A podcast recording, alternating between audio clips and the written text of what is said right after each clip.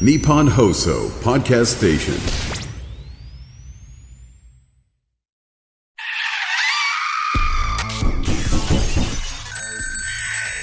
島田秀平とオカルトさん島田秀平とオカルトさん怪談都市伝説占いさまざまなオカルトジャンルの専門家をゲストにお招きしディープな話を伺っていく島田秀平とオカルトさん第138回の配信ですゲストは前回に引き続き怪談看護師よろずきひろとさんですお願いいたしよますろしくお願いいたします。やっぱり現役でね看護師さんやられてますからもうならではのはい。本当ご自身でね見聞きしためちゃくちゃリアルな話非常に興味深いんですけどもねぜひあの今日もいろんなお話よろしくお願いいたしますお願いします。まずちょっとね番組宛てに届いてますねメッセージをちょっとね聞いていただきたいと思います、はい。今回2つ紹介します、えーまずこちらもこさんよりいただきました。ありがとうございます。怖い体験ではないんですが一つだけ気になることがあるのでぜひ教えていただけたらなと思いメールいたしました。でそれは数年前からふと時計を見ると3時33分だったり11時11分だったり5時55分だったりゾロ目を必ず見ます。で全く意識はしてないんですがふと時計を見るとゾロ目になっていることが必ず1日に1回はあります。よく縁起がいいなどと言われたりもしますが私としてはこんなことで運を使いたくないので見ぬふりをしようとしますが見てしまいます。えちなみに、え今日は車を運転していてふと時計を見たら3時33分でした。不思議なことに15時33分という表示はあまり見ません。たまたまだと思うんですがこれは何か意味があるんでしょうか？ぜひご見解をお聞かせいただけないでしょうか？という。これね結構あの皆さんもご経験あると思うんですけどよく言われてるのがあの3時33分とかね2時22分だっていうふうにね夜こう見て気づくことありますけど、同じぐらい、えー例えば2時48分も見てるし5時19分も見てるっていう。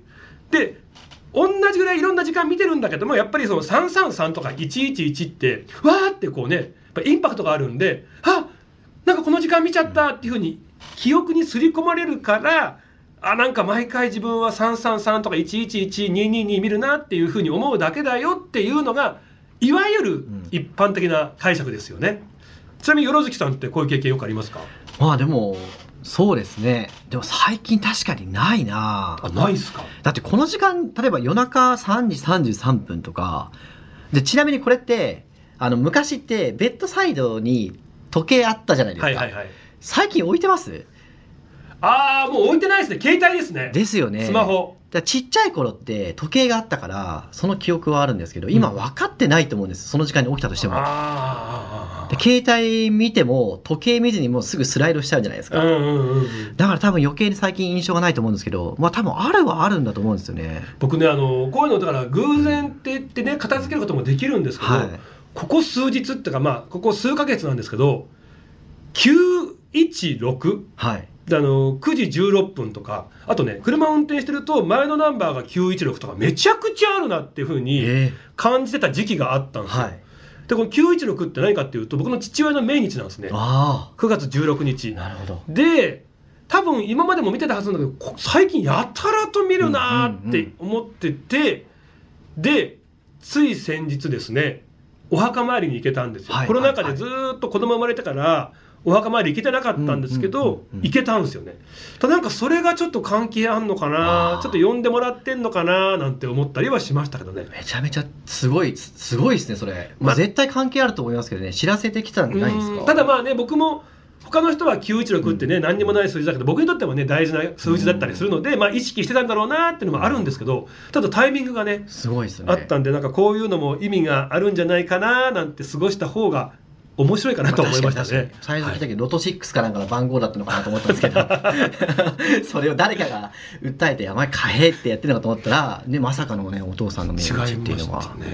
いいですね。でもそういうふうに訴えられるならいいんですけど僕ちっちゃい頃に何回か例を見たことがあるんですけどその時にはリビングで寝てたらその後ろからあの見たこともないおばあちゃんがすんごい怒った形相で、えそのテレビ台の下のあのビデオデッキ入れるところあるじゃないですか、はいはい。あそこのガラスのところに映っててうわ何あれ怖っと思ってパッと振り返ったらもういなかったんですけど、うん母親にその話をしたらあ今日ひいおばあちゃんの命日だったって分かったことがあってそのひいおばあちゃんの写真見せてもらったらその時見たおばあちゃんだったんですよ。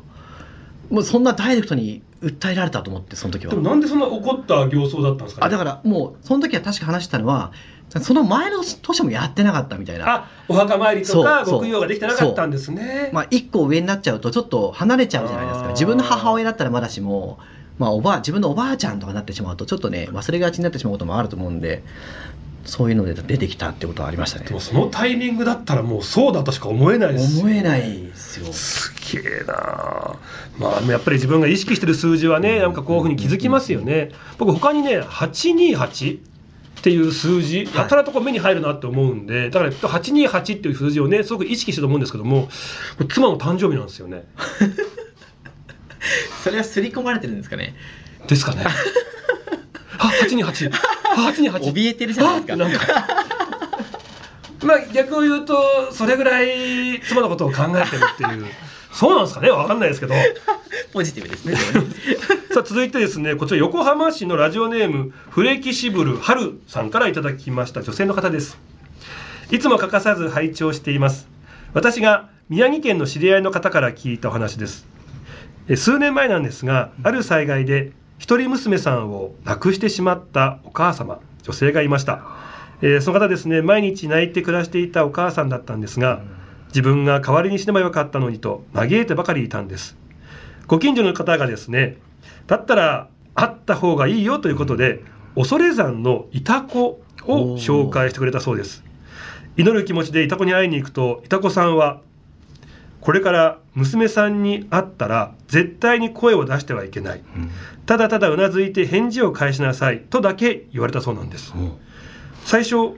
何を言ってるんだと意味が分からなかったんですが目をつぶると目の前に娘さんが立っていたんだそうです亡くなった娘さんですよね、そしてその娘さんが話しかけてきたそうなんです。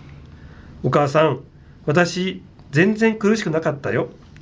あっという間だったし寂しくもないよ。だってみんなも一緒だから。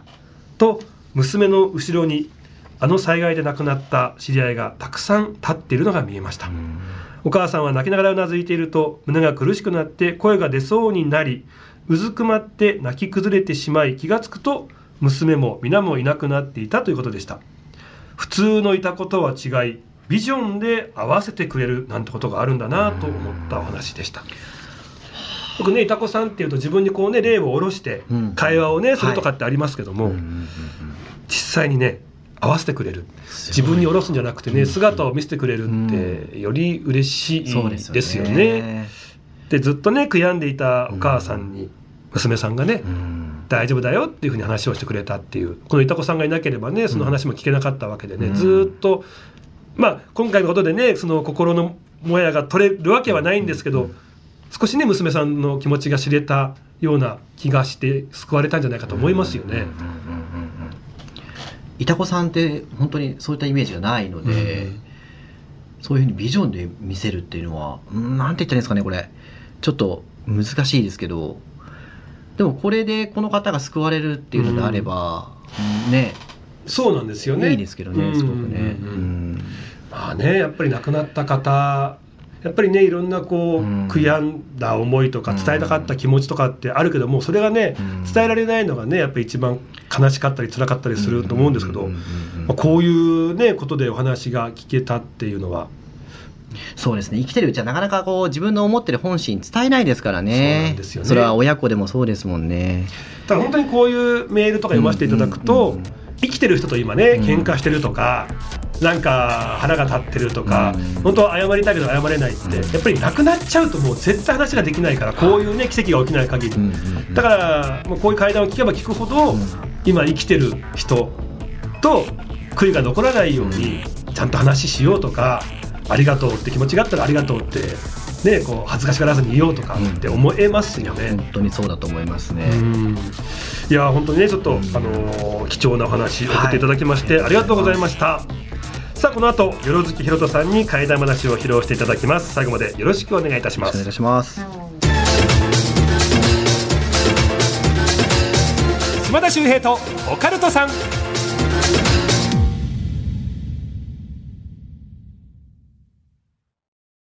ようこそ闇の世界へ。それはこの街のどこかで誰かが体験した秘密の物語。怖いライトゾーン。福原遥がご案内します。詳しくは日本放送ポッドキャストステーションで。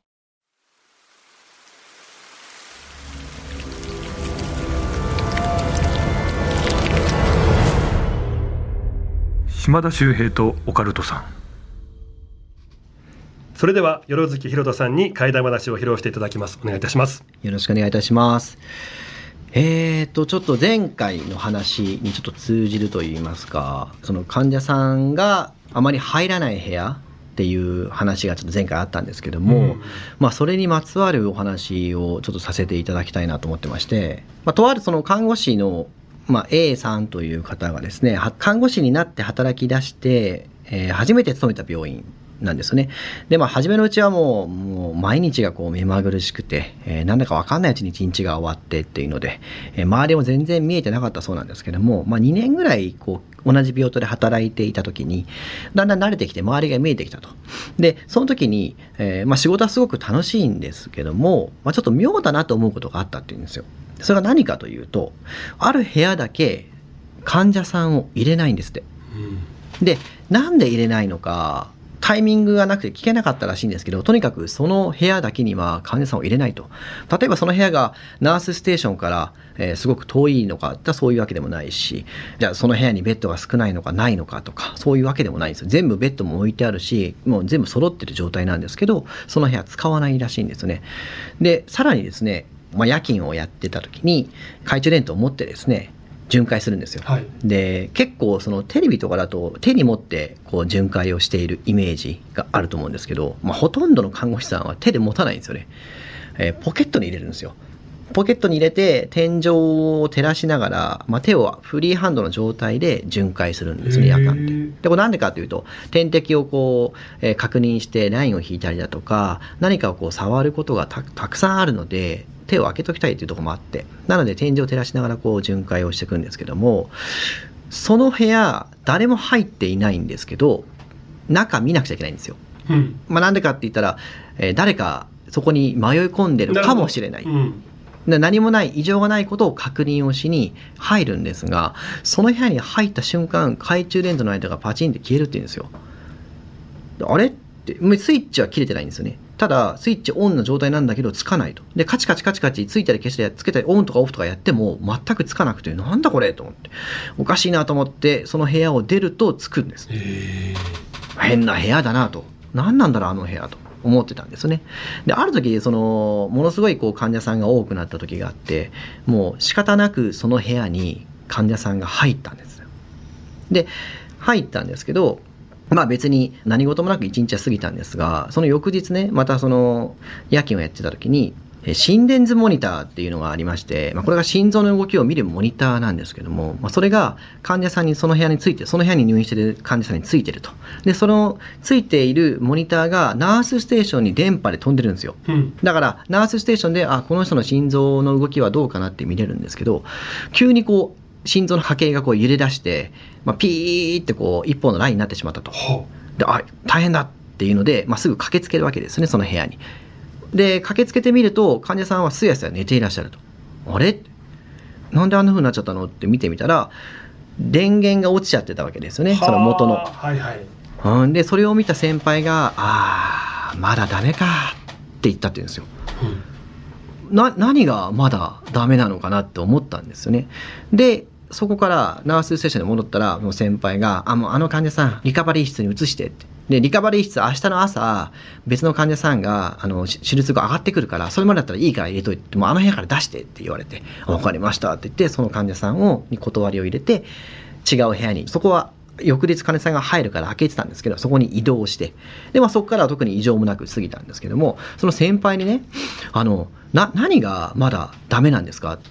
であのあの部屋なんで使わないんですか？って聞いたらしいんですよ。そしたら「あそうかそうか知らなかったね」って「あの部屋ね電子機器が使えないのよ」ってあの部屋でナースコールを押しても鳴ったり鳴らなかったりするし、うん。この間あったみたいにその心電図モニターの電源が落ちちゃったりもうとにかく電子系の機器があそこに使おうとすると使えなくなっちゃう。はい。もうだからあそこに患者さん入れないのよと言われたんですよ。でじゃあなんでそうなったんですかっていうところなんですけどその先輩が言うにはもうかれこれ3年4年ぐらい前。だからまあまだそんなそんな前じゃないですよね。何十年前とかじゃなくてもう34年ぐらい前にものすごくナースコールを押す患者さんがそのベッドに入ってたんです。その部屋に入ってたんです。ええ。で本当に5分に1回ぐらい押す方で。で、まあまあ、こちらとしては鳴ったら行かなくちゃいけないので、うん。まあ、全部行くわけですよ。だけど向こうとしたら、まあ、特に用事もないわけですよ。そんな頻回に呼ばれても。あ特に具合が悪くないのに押してたんです、そうなんです狼少年みたいな感じ。そんな感じですよね。でそれである日そのスタッフの一人がそれに嫌気がさしたのかその部屋のナースコールの電源だけ抜いちゃったんですよね。でおそらくその日もたくさん押したんだと思うんです。でも誰も来なかった。でそれに悲観したのかわからないんですけど1時間に1回見回りしてるんですが1時間に1時間後行ってみたらナースコールで首つってなくなってたんですよ。それから電子機器が使えなくなったんですって。どんなに修理入れても全然もう使えないと。だからあの部屋使ってないのよ。へっていう部屋があると。ーはい。であそうなんですね。分かりました。でまあそそれからもその部屋を使うことはなかったんですけど本当にそれから1週間2週間後ぐらいか。にまたどうしても検査入院で入ったおばあちゃんをそこに入れざるを得ないと。ただその人は自分でナースコールを押さなくても呼べる人だから、うん。もう大丈夫だよねって何もなくてもって。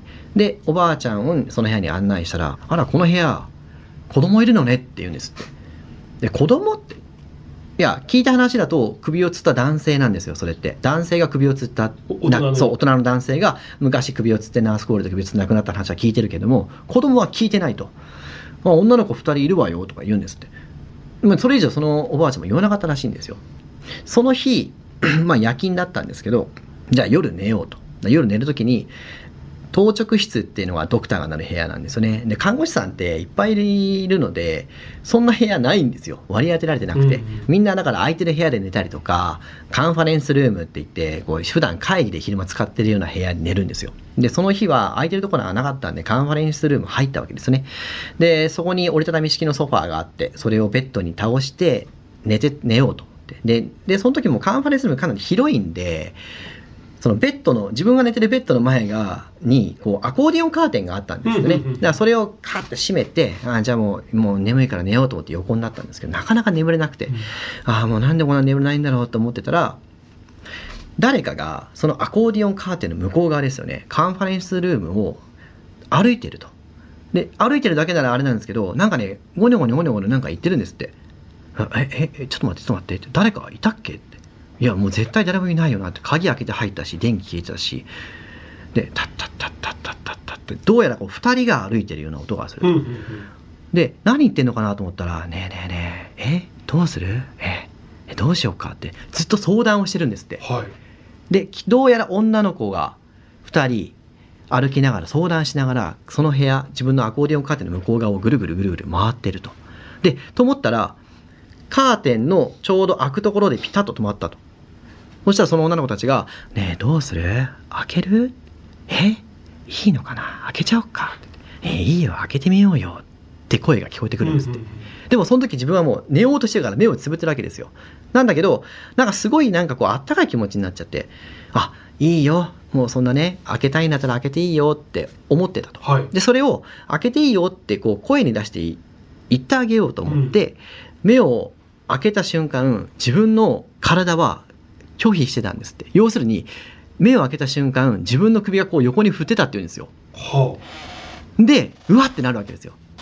あ開けちゃダメなんだって思ってバッと起き上がるわけですよ。え、何これ？と思ったら、自分の耳元で男性の声で、あの、死んでもらっていいですか？って言われたって言うんですよ。あえななんですか？はい畳みかけるじゃないですか。で、びっくりして、アコーディオンカーテン開けるんですよ。うんもちろん誰もいないし、自分の耳元で声聞こえたけど、もちろん男性なんていないんですよ。で、その時に、その使ってなかった部屋のことがパッと思い浮かんだって言うんですよね。そういえば、あのおばあちゃん、女の子が2人見えるって言ってたよね。で、あそこで首つった男性の話はしてなかったけども、で、じゃあなんでそもそもその部屋の男性がナースコールを頻回に押してたのかなるほどこれってもしかして女の子見えてたんじゃないの？はこの部屋まだ病院として稼働していて僕の知る限りだとその部屋はまだ使われていないって話ですね。あでもあれですよね。あの前回よろずきさんおっしゃってましたけども、もちろん病室に余裕があるときはその部屋は使わないけども、うん。でも明らかにお客さんがいっぱいになって 使わざるを得ないぐらい満室の時にはその部屋が開放される時がある。ある。っていうのとあと例えば結構無理って入院させてもらった時とかにもう空いてないんだよって言ってるのにあのいやお願いしますっていうので結構入院するとそういう部屋に結構入っちゃったりしますよね。あの聞きたいけど聞きたくない話でしたね、はい。今後自分が入院してあ結構この病院満室なんだなと思った時に夜女の子のね話し声がこそこそうん。アコーディオンカーテンの向こうから聞こえてきたらうん。もう絶対やばいじゃないですか。なんかね開けたくなっちゃうような可愛らしい声なんだけど、うん。でも体が首振るぐらい拒否反応しましたわけでしょ、危ないですよね。開けてたらってことですよね。そうですよね、いやだからその開けてたらもそうだしなんで死んでもらっていいですかって言われたのかもう全くわからないんですよ。でもそれ一回聞いたらしいんですけどその部屋におばあちゃんが入院して受け持ちになって、えー女の子がいるって言われた。もうそれそこが全部つつながった感じがすごくしたと、はいはいはいい。やーいやいやなんか最初ねそのナースコールをずっと鳴らしてたんだけども、うんうんうん。来てもらえなくってうん。命を自分で絶ってしまった男性、少しこう精神的に疲れていて、やっぱりこのね呼んですぐ来てもらえるっていうことが自分の中の唯一のこうかね心の支えだったのに、はい。それがダメだったからと思ってたけど、もしかしたら違う理由があったのかもって思うと。そうですね。いやーだから最初そう思ってたんで、ナースコールが鳴らないっていうのも、で自分は鳴らしたのに来てもらえなかったから、うんうんうんうん他の人が鳴らしても鳴らないようにっていう霊障なのかなとも思ってたんですけどもどうやらまたちょっと違う解釈も出てきそうですよね。だから危ないから使うなこの部屋はって言ってる人がもしかしたらいいるかもしれない。ですねそこで。あとね逆に。僕ちょっと思ったのが、まあ、ここで言うとねその電子機器が、うんまあうん、電源落ちてしまうとか、はい。ナースコール鳴らないってあるじゃないですか、以前ねこちらの番組にねあのリスナーさんから届いたメールで、はいえー20代ぐらいの男性の方が普通に会社で仕事をしてたと。したら急にそこで聞こえるはずがない女性の声がファッとこう聞こえたらしいんですよ。うんうん。でえっ？と思って見たら女性ももちろんいないし、はい。あれ俺今幽霊の声聞いちゃったのかななんて思ったことがあったんですって。で夜帰ってきて家でリラックスしながら友達と LINE してたんですって。何往復もしてて。その時にふとあそうだ。今日俺そういえば幽霊の声聞いちゃったなと思って、うん。その友達に今日さそういえば俺会社で仕事中にさ幽霊のね女性の声聞こえちゃったんだよねって LINE 送ったら既読になったんだけどもそこから返信が急に来ないんですって。はい。であれ？と思って。なんだこれ？えなんかあったのかなと思ったから電話したら、えー電源が入っておりませんってなるんですよ。うん。えなんでえあいつなんかあったのかなと思ってこう気になってたら30分ぐらいにこう電話かかってきて向こうから「あごめんごめん。えどうしたの?」いやなんかささっきお前からの LINE 届いたじゃん。あれ届いた瞬間に電源こっち落ちちゃったんだよスマホが、うんうんえ？でああと思って電源ボタンを押したんだけどつかなくって。で電源をねこう充電したらさっきまで80%あったはずなのに1%になってて。え？でしばらく今充電して復旧してやっと電話つながったんだかけられたんだって話があったんですよ。でこの時に思ったのがよくねその心霊スポットとか、うんあとこううん。怖い話の生配信の時になんかこう電源落ちちゃうとあかありますね。あと充電がすげえ勢いでなくなっちゃうとか。い幽霊って電気を何か大量に消費するんじゃないのかなっていう。やあっぱりこう電磁波みたいなものでで自分がこう姿を現すとかなんていう時に姿が現れるとか自分がこうねそこに出現するなんていう時にすごい大量の電気を使うんじゃないのかなっていう説がねちょっと思い浮かんだんでなるほど。だ今回のところももう言ってしまうとねうん3人も幽霊さんがいらっしゃるかもしれない部屋じゃないですか。うんうんうんで霊障が起きる時っていうのはその部屋の電力をガッとこう使って何か現象として起こすからなのかなとかね。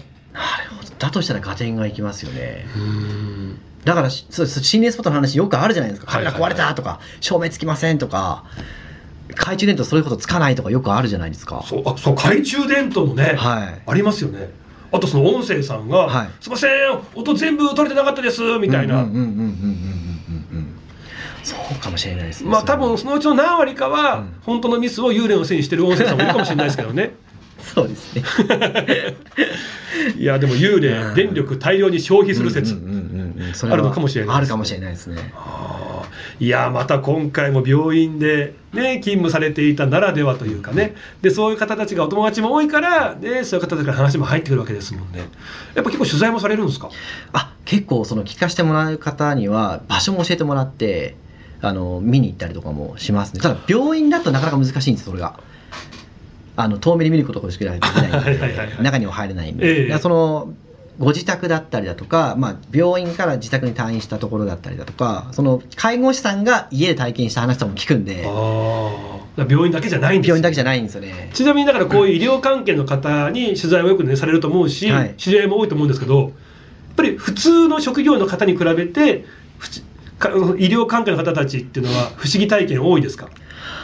いやどうなんですかね。でも僕にこんだけ集まってきてるっていうのはそれをなんか表してるような気もしなくもないんですけどね。大体一人一個はあります話。あのナースコールは普通に皆さん体験してたりすることが多いんですけどナースコールで変なことが起こってる。あのナースコールが鳴るっていう誰もいない部屋から鳴るっていうのは まあ別にもうよくあるよねぐらいの話なんですよ。あもうそれは怖い話と認定しないしないにしてないんです。カウントしないですねカウントしてないそんなのレベルは、はい、そんなレベルは。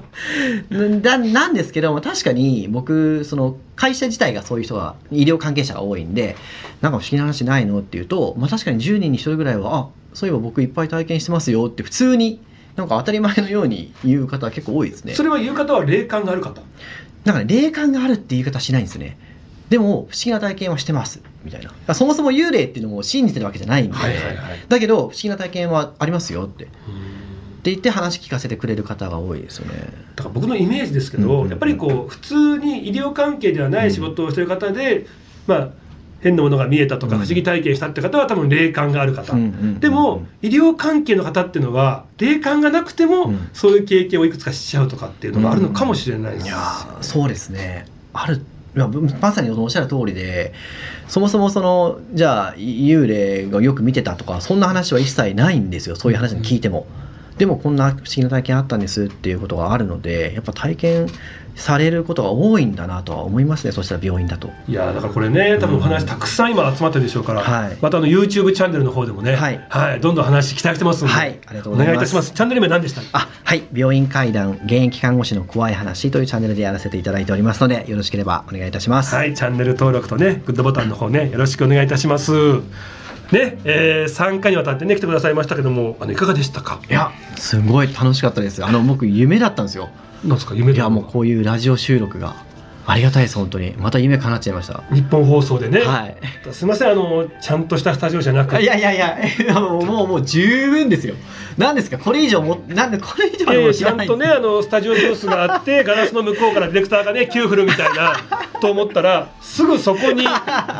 ね、会議室にこう作ったみたいな仮設スタジオみたいなガラスの向こう側じゃないすぐそこの机にねディレクター座ってますもんね。いやいやもう貴重な体験させていただいてまたあの今度ねあのスタジオの方でも。あもうぜひぜひ。はい、ぜひぜひ。SOS グランプリだけはなぜかスタジオっていうねあの夏にやってるんですよ。はいああそうなんですね。のはい4万4444円をかけてっていう、ね、はい、体のねちっちゃい大会やってますんで、もうそのレベルじゃないと思いますので、ね、もしご興味ありましたらお願いいたします。はい。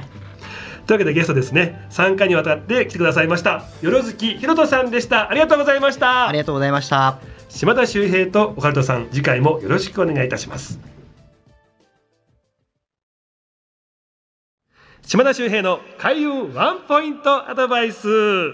さあもう年末も近づいてきました。2024年いい年にしたいですよね。そこで来年2024年のラッキーデー吉日をですね多分どこよりも早いんじゃないですか。今日は発表紹介していきたいと思います。まあねあの吉日と言いますと一粒万倍日ってありますよね。一粒が万倍になる。この日何かをするとすごく成果が出るという日、まあ、年間50日以上実はあるんですがまずこの素晴らしい一粒万倍日という日があります。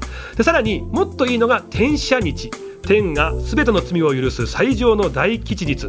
これは年間ね6日7日くらいしかないんですけども実はこの一粒万倍日と転写日が重なるというスーパーラッキーデーが年間数日間あるんですね。でこれが2024年は4日間もあるんです。今日はそれを発表したいと思います。ぜひねこの日何をしてもいい日ですからなんかねこう、まあ、ご結婚するとか会社を起こすとかねもういいですし何かね習い事を始めるとか考えてる方はぜひね今から言う4日間参考にしてみてはいかがでしょうか。えまず、えー1日目。最初のチャンスは1月なんですね。1月のなんと1日。元日。元日からもうねスーパーラッキーで来るんですよ。2日目はですね3月です。3月の15日金曜日そして3日目は7月の29日月曜日。最後のチャンス4日目は12月です。年末12月の26日木曜日となっています。1月1日3月15日7月の29日12月26日。ぜひね来年のスーパーラッキーでこの4日間をうまく使って開運に役立ててください。島田秀平とオカルトさん。